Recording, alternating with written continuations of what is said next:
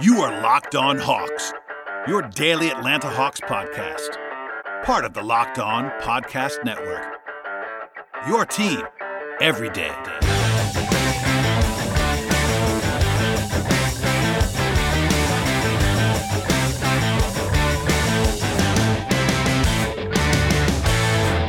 Hello, friends, and welcome to episode 597 of the Locked On Hawks podcast. I am your host, Brad Rowland. It is Tuesday evening as I record this, and um, not too much going on in Hawksland as I record here. It's been very, very quiet on the free agency front, which we'll definitely spend some time on later on in the podcast. But the one bit of news that actually did happen on Tuesday or earlier in the day was that the Hawks announced formally their Summer League roster, and that will allow us to, uh, I guess, preview Summer League a little bit here on today's show and we'll get, I will I will promise to get into free agency a little bit later, but the first part of this podcast will be about Summer League because it's going to be coming fast and furious. The uh, Las Vegas Summer League begins on Friday, and in fact, Utah and California Summer Leagues are already going on right now, which has been kind of crazy to watch. There's been real live basketball on, not great basketball necessarily, but Monday night, Tuesday night there was actual there was actual basketball on my television, which was nice in some ways. But the Hawks will be in action on Saturday when they actually kick things off. They they, they were at least given the grace period of, t- of having Friday off. Um, I'm not sure if that was intentional or not by the league, but maybe just a happy coincidence in some ways as they as the Hawks are awaiting DeAndre Hunter and Bruno Fernando to actually be available on the roster, considering the trades that were uh, executed in, in and around the draft. Those guys are not technically on the roster as of this moment. And as a result of that, neither Hunter or Fernando was announced as part of a Summer League roster, although th- those guys are definitely expected to arrive at some point, perhaps as early as the opener or maybe even Sunday's game against against Minnesota. In the meantime, though, oh, oh and one more note I should say to emphasize I know I've said this a number of times, but Cam Reddish is not expected to play. The number 10 overall pick is out for uh, Summer League as a result of a core muscle injury. No long term issues uh, on that in terms of what, what, what everyone was told on draft night both by Reddish and by Travis Schlenk. So just uh, a summer league absence, a la what happened to Kevin Huerter last year. He was drafted with this expectation to not play in Las Vegas, and that is going to happen here. Um, elsewhere, though, the actual roster does have some interesting players on it beyond Hunter and Fernando, who are not who are not there quite yet there are at least three players um, that are uh, NBA relevant for the Hawks aside from Hunter and Fernando. And uh, number one on that list is definitely Omari Spellman, the uh, number 30 overall pick last year in the draft, who played about half the season this year, uh, had some injury issues, and did, did make some starts. And Spellman's a talented guy on the offensive end of the floor, particularly. Uh, it'll be interesting to see how he, how he looks in Las Vegas. You might remember that last year I was kind of ranting and raving about how John Collins didn't need to be there, but there was some uh, equity in having Collins play with Trae Young. This year, there's no Trae Young to speak of, obviously, but Omari Spellman, it would be good if he looked the part of someone who is overqualified to be in Las Vegas. That's probably the best thing I can say about Spellman here is that he looks too good to be there, and we'll see how he looks uh, early on. But also, you know, always have to monitor Spellman's body. There was some weight concerns last season, and we'll see how he looks when he is uh, on the floor in Vegas. But he is easily the Hawks' best player, at least until uh, Hunter, and Fernando, Hunter and Fernando arrive, and the most relevant player to have Hawks fans keep an eye on. So a big summer league in some ways for Spellman. If he struggles a little bit, it's not the biggest deal in the world because of the fact that it's summer league. It doesn't really matter, but it would be nice if he looked the part of a future piece uh, in that setting. Um, Elsewhere, Jalen Adams and Charlie Brown will be there. Jalen Adams is, of course, under contract for this season for the Hawks. He is non guaranteed. So there is some lingering uh, doubt as to whether he'll be on the opening night roster, but Adams was the two-way contract last year, uh, second-year guard now from St. Bonaventure, a talented offensive player, great shooter at the college level, and made shots last year at times. Um, we'll see how he looks here. He's obviously the team's uh, number one point guard in this setting, but uh, you know, that, so he'll, he'll have the ball in his hands quite a bit, and uh, just like Spellman in some ways, it'd be good to see Adams look good in this setting because guards are usually the guys who end up looking good in summer league. Uh, Charlie Brown, we, we, talked about him a couple weeks ago when this news broke, but uh, he was signed officially earlier in the week um, to be the team's first two way contract. The Hawks do have two slots. Brown will take one of them. The, the, the, second slot is still open at this point in time. Last year, the Hawks rolled with Jalen Adams and Alex Poythress. Adams ended up being promoted uh, midseason to the big league roster full time, but Brown, at this point on a two way contract, will have up to 45 days with the big league club and we'll see how he looks. He's definitely a three and D archetype kind of guy. I've watched him a little bit more since that uh, two way contract was added to the books, and he's interesting. He's definitely a talented guy, has a nice jump shot, and that's you know he sort of fits the uh, the box of what I would always talk about guys to take flyers on. That's that three and D wing with with enough length to be potent. Uh, it may not work, but that's something that the, that the Hawks have been good at doing. Is just taking looks on guys that could become functional NBA role players in the future, and he checks that box in the setting. Uh, that, that that is it in terms of the guys who have uh, natural paths to playing time, or, or, or at least making even the roster for the Hawks this year. They are joined though by some interesting college names that you might that you might recognize if you were a fan of the college game. Uh, Landen Lucas, a big man from Kansas, is on the list. Matt Mooney from Texas Tech, who played alongside Jarrett Culver this year and was probably the second best player, maybe the third best player on that team. I think Mooney's probably going to be slated for a long term career in Europe, but still a guy who is uh, who should look good in the setting. Um, also, uh, Reid Travis from Kentucky someone I think is pretty interesting, a former top 50 recruit that was uh, certainly a big time get for Kentucky after transferring from Stanford. Uh, Nick Ward from Michigan State's a recognizable face. I'm not sure he's an NBA player, but a big physical guy who can rebound and run the floor a little bit. Um, lesser known guys. Oh, there was one more player that I want to reference that, and that's Jordan Sibert. You might remember last year he was briefly on the Hawks roster on a 10 day contract, so they, they bring him back here. He's that uh, sort of shooting guard type from Dayton.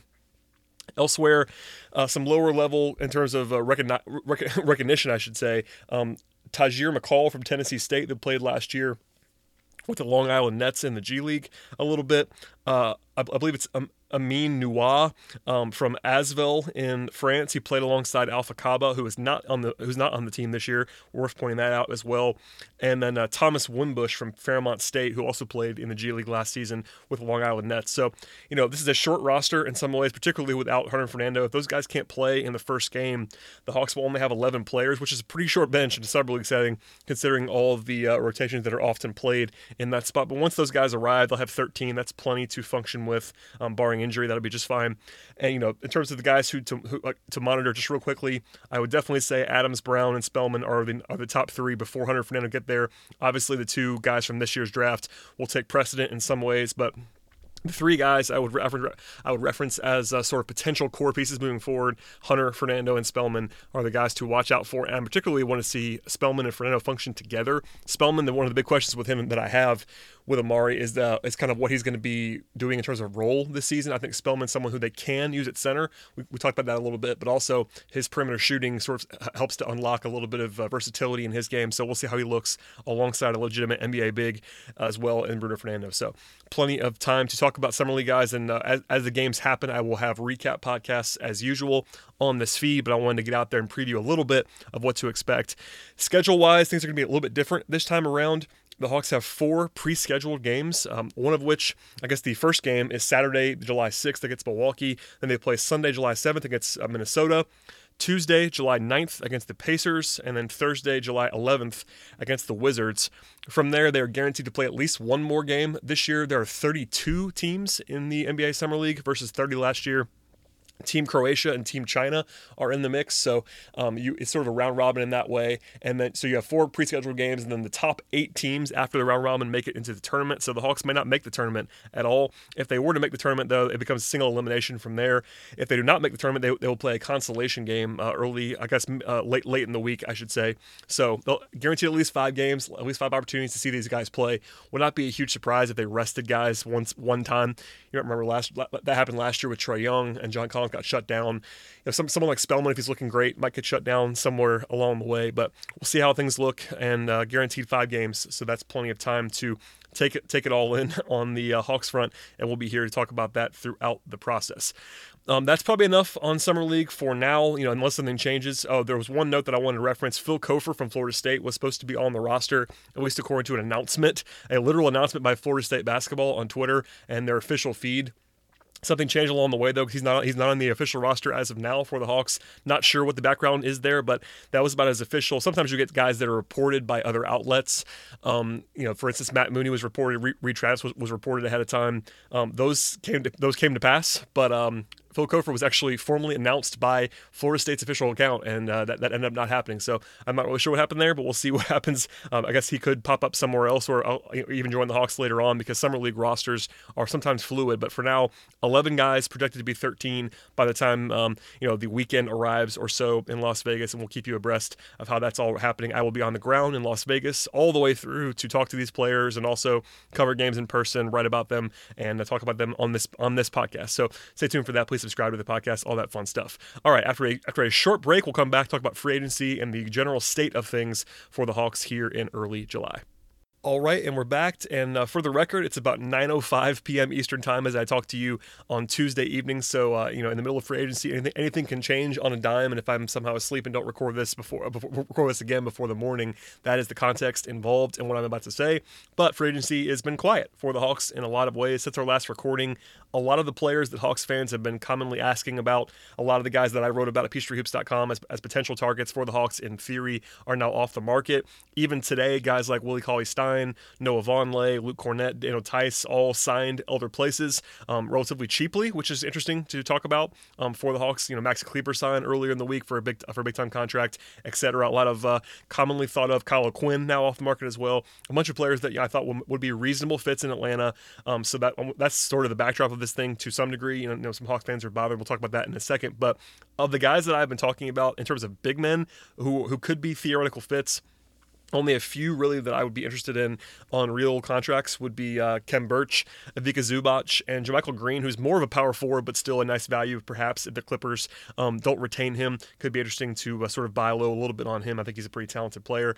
Um, other than that, you have some really, really, really buy low guys like Dragan Bender, who I wouldn't necessarily go out of my way to sign. But if you're just standing there at the end of July, he's still available, maybe on a minimum contract. I wouldn't mind that, considering he's still a pretty, pretty talented guy. But he was so bad in Phoenix, so people were asking about that. I wanted to always address that real quickly.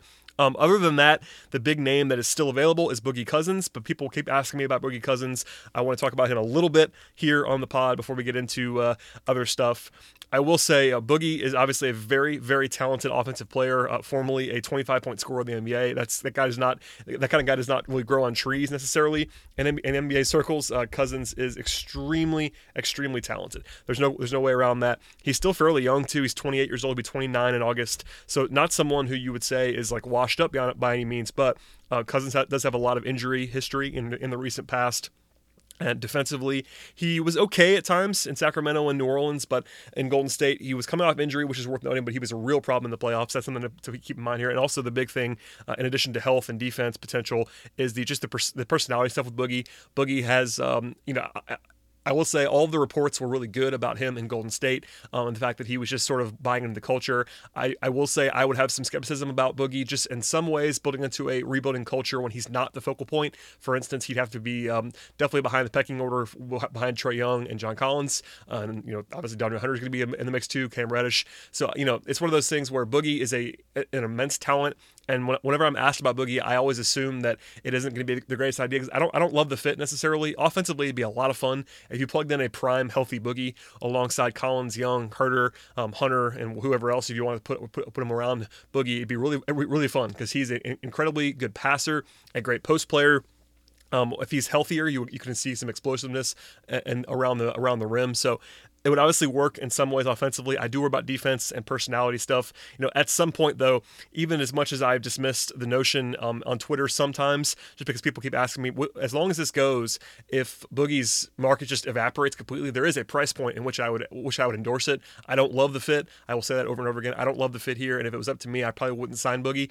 But you know, for, for very cheap on a on a flyer, I can't really blame the Hawks or any other team for taking him on. And obviously, the Hawks have some sort of minutes to give him in the in the front court right now because other than Alex Len, there isn't a definite center on this roster that's going to be playing big minutes. I know Bruno Fernando is around. You, you don't want to block him necessarily, but for someone like Boogie, it might be worth it. Um, so all that to say that's something I, want, I wanted to at least address is because Boogie's the other name that's just out there in addition to the very low profile pieces that are, you know, out there in, in, the ether. I was on record earlier today as saying my favorite fit was Noah Vonleh, uh, who's now uh, unavailable, and uh, you know, he, went to Minnesota, for instance.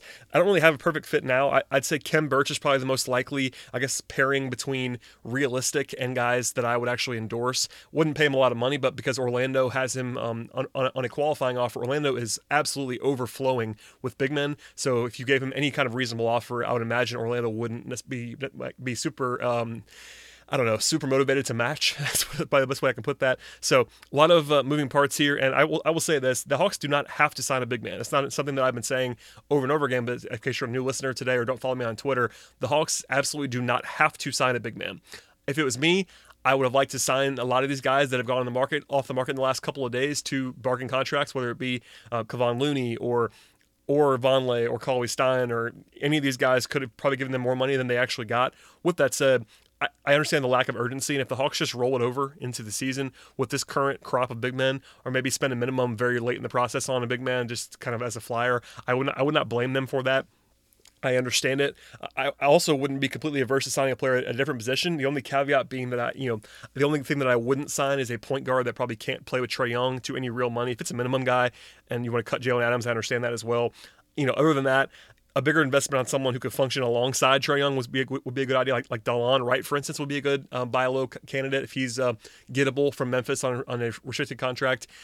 You know, there are not a lot of just obvious names though. There are some wings you could talk me into. Certainly, the Hawks don't. Again, the, the Hawks don't need a wing, but you know, and this at this point in free agency, you're looking for value more than anything else. And the Hawks do ever open a roster spot. They currently have 14 guys with Jalen Adams, but it could be 13 if you parted ways with him. So there's some flexibility to be had. You could also still use the uh, available capital, and the Hawks have about 14 million in cap space. Could be 15 million if they parted ways with Jalen Adams, and uh, you could still use that on the trade market. You could you could acquire someone like Shaun Livingston. Has been a popular notion He's probably going to be he's probably going to re- be retiring. Travis Schlenk has the relationship with Golden State. You could take him on for a small asset in return and just cut him, and you're paying him two million dollars to go away, but something that Golden State could probably cover in uh, a monetary settlement somewhere along the way. There, you could also acquire a player that's currently under contract that's already useful for you. It doesn't have to be a free agent. It's tough to project that because trades are always an available option, but just much harder to actually project and talk about in advance without without, without some real reporting. So I'm not going to theorize on guys who could be available, but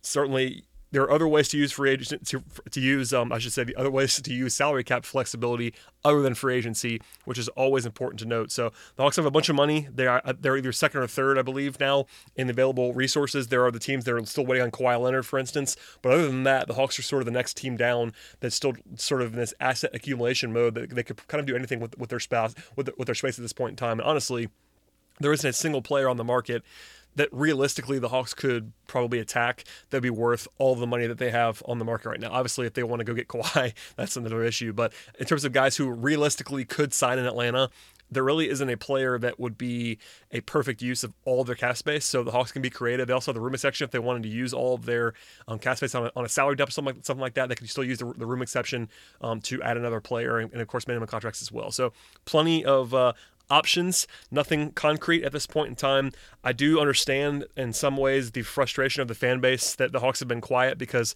all the uh, the flurry of moves that happened on Sunday and Monday, Hawks fans just feel left out. I think because I got a lot of tweets over about a couple of day period just talking about how they were frustrated with the Hawks not doing anything. I understand some of that. I will say though it was always expected based on Travis Schlenk's public comments and just the logic of where the Hawks are in the rebuild that they were going to come out of the gate slow. None of this is surprising. I do think that things move faster than I thought they were going to on the market overall, especially with guys um, that were cheaper on the big market. Just all, all, basically all of them or almost all of them be off the market by June by, by July 2nd It's pretty surprising in some ways, but they don't have to spend the cap space. They do not have to spend the cap space. I'll keep saying that over and over again. Last year, the Kings rolled it over and managed to uh, extract assets by being the only team that had double digit cap space as the season began. So that's an option. They could roll with the current roster as is and be totally functional in an NBA setting. They could also sign someone to a minimum contract like Vince Carter, for instance. That's another option that, that's, that's still out there if the Hawks just wanted to bring somebody in on a minimum, keep their cap space dry, um, and that, that'd be totally understandable as well. So lots of different options here. The only real value in um, signing guys now is if you, if you think they're uh, positive values. And you know, listen, if the Hawks don't had that um, planned moving forward if they want to just keep the powder dry. I understand that totally at this point in time. It is frustrating sometimes when you see guys like Looney or Vonleh sign for less than you would have paid them. Um, at least if you're the Hawks, uh, you know, if I'm, in my opinion, if I'm in charge, I would have liked to sign Noah Vonleh to a $3 million contract and he signed for $2 million, for instance. That kind of stuff can be frustrating, and I totally understand that from a Hawks perspective, from a fan perspective, perspective anyway. But for the most part, I'm okay taking things low. I've been that way the entire time, and uh, even in the um, off the offhanded stuff that of, of guys signing for cheap, it's okay to be I guess, cautious and try to be unearthing some value on the market right now. So, with all that said, it's gonna be it's, it's been very quiet. It is now Tuesday Tuesday evening. It's only July second. That's important to keep in mind too. A lot of times, free agency stuff is still happening into mid and late July. The Hawks have uh, even under Travis Schlenk's leadership have not been making uh, huge moves all the time early in July, and you know you can still be signing for agents in after summer leagues, and that's two weeks from now. So no rush. And uh, all that to say i understand all the flurry stuff can be distracting and frustrating in some to some degree but the hawks are doing just fine. And uh, they're they're in good shape as summer league approaches. So with that said that'll be that'll be it for today's podcast. If the hawks don't sign anyone if the hawks don't sign anyone or are not linked to anyone between now and uh, the holiday there's the july 4th holiday coming up on thursday. If none of that stuff happens we might just roll this into summer league and we'll talk about the next podcast when it comes if the Hawks make a signing, I will react to it as soon as possible. I will be traveling on Thursday out to Las Vegas, so that might be a little bit uh, dicey in some ways, but I will be able to respond in short order if the Hawks do make a signing. But if, if it's all quiet between now and Thursday, Friday, I probably will not come back until Friday or Saturday with the next podcast, so please be aware of that. Please subscribe to this podcast via the platform of your choice, whether it be Apple Podcasts, Stitcher, Spotify, TuneIn Radio, Google Podcasts, Himalaya app, all those places rate, review, subscribe, all that stuff. Please tell a friend if they're a Hawks fan and have not found the podcast just yet. Please encourage them to check us out. I really, really appreciate the word of mouth, and it's been a really nice summer for the podcast. I really appreciate all the growth, and uh, that's all about you guys. So thank you for tuning in as always. So that'll do it for today. And uh, if nothing else happens, we'll see you in a couple days. Enjoy July 4th if, that, if that's the case. And if nothing else, um, lock it in here because we'll be here throughout the summer with all your Hawks coverage. So stay tuned.